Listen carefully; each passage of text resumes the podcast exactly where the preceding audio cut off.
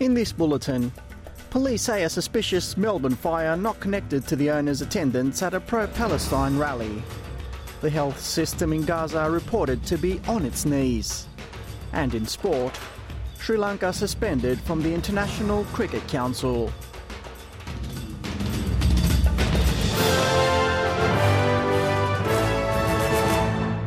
With the latest from the SBS newsroom, I am Alex Anifantis. A fire at a southeast Melbourne business is being treated as suspicious amid claims by the owner that they were targeted because they had recently attended a pro Palestinian rally. The building was completely destroyed in the blaze two weeks after Burgatory owner and CEO Hash Tayeh said he had started to receive threats because he had been filmed at a pro Palestine rally leading uh, from the river to the sea, Palestine will be free chant. But Inspector Scott Dwyer says Moorabbin Crime Investigation Unit detectives investigating the fire do not believe the fire is politically or religiously motivated. I would warn people not to make assumptions or draw lines of inquiry that aren't there between this incident and anything else that is occurring. We're treating this as a standalone incident until uh, I would encourage the community to treat it as such as well. More than 100,000 residents of the Gaza Strip have fled southwards over the last two days as Israeli forces operate deep in Gaza City and negotiations continue for the release of hostages held by Hamas.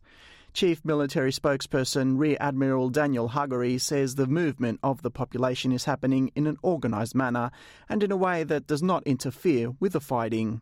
He says there have also been reports about an agreement to free hostages, but the Rear Admiral says people should be wary of anything that does not come from Israel. I say to the public, heed only official Israeli announcements. If and when there is something to communicate, we will communicate it first to the families and after that to the public through communication channels. The head of the World Health Organization says the healthcare system in Gaza is on its knees because of a lack of medical supplies and fuel. Director General Tedros Adhanom Ghebreyesus says 20 of Gaza's 36 hospitals are no longer functioning, including a pediatric hospital that has stopped operations after a reported Israeli strike in the area. He says the extent of the crisis is impossible to describe.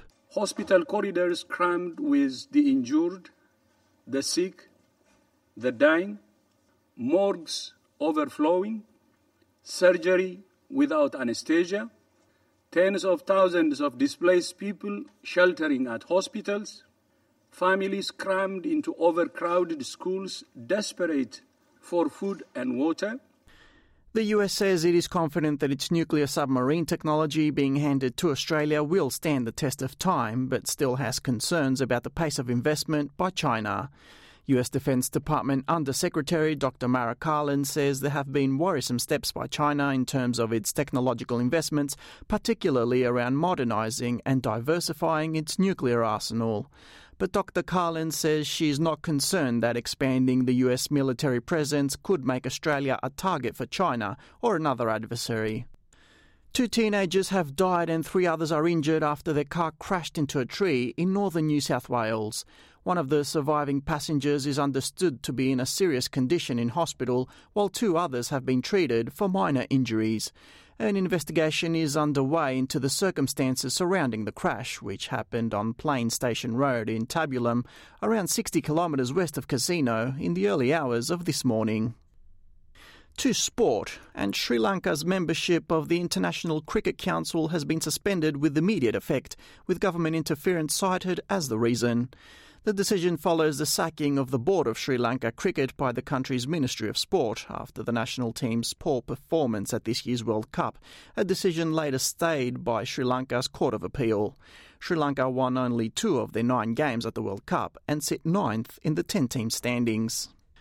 With the latest from the SBS Newsroom, I am Alex Anifantis.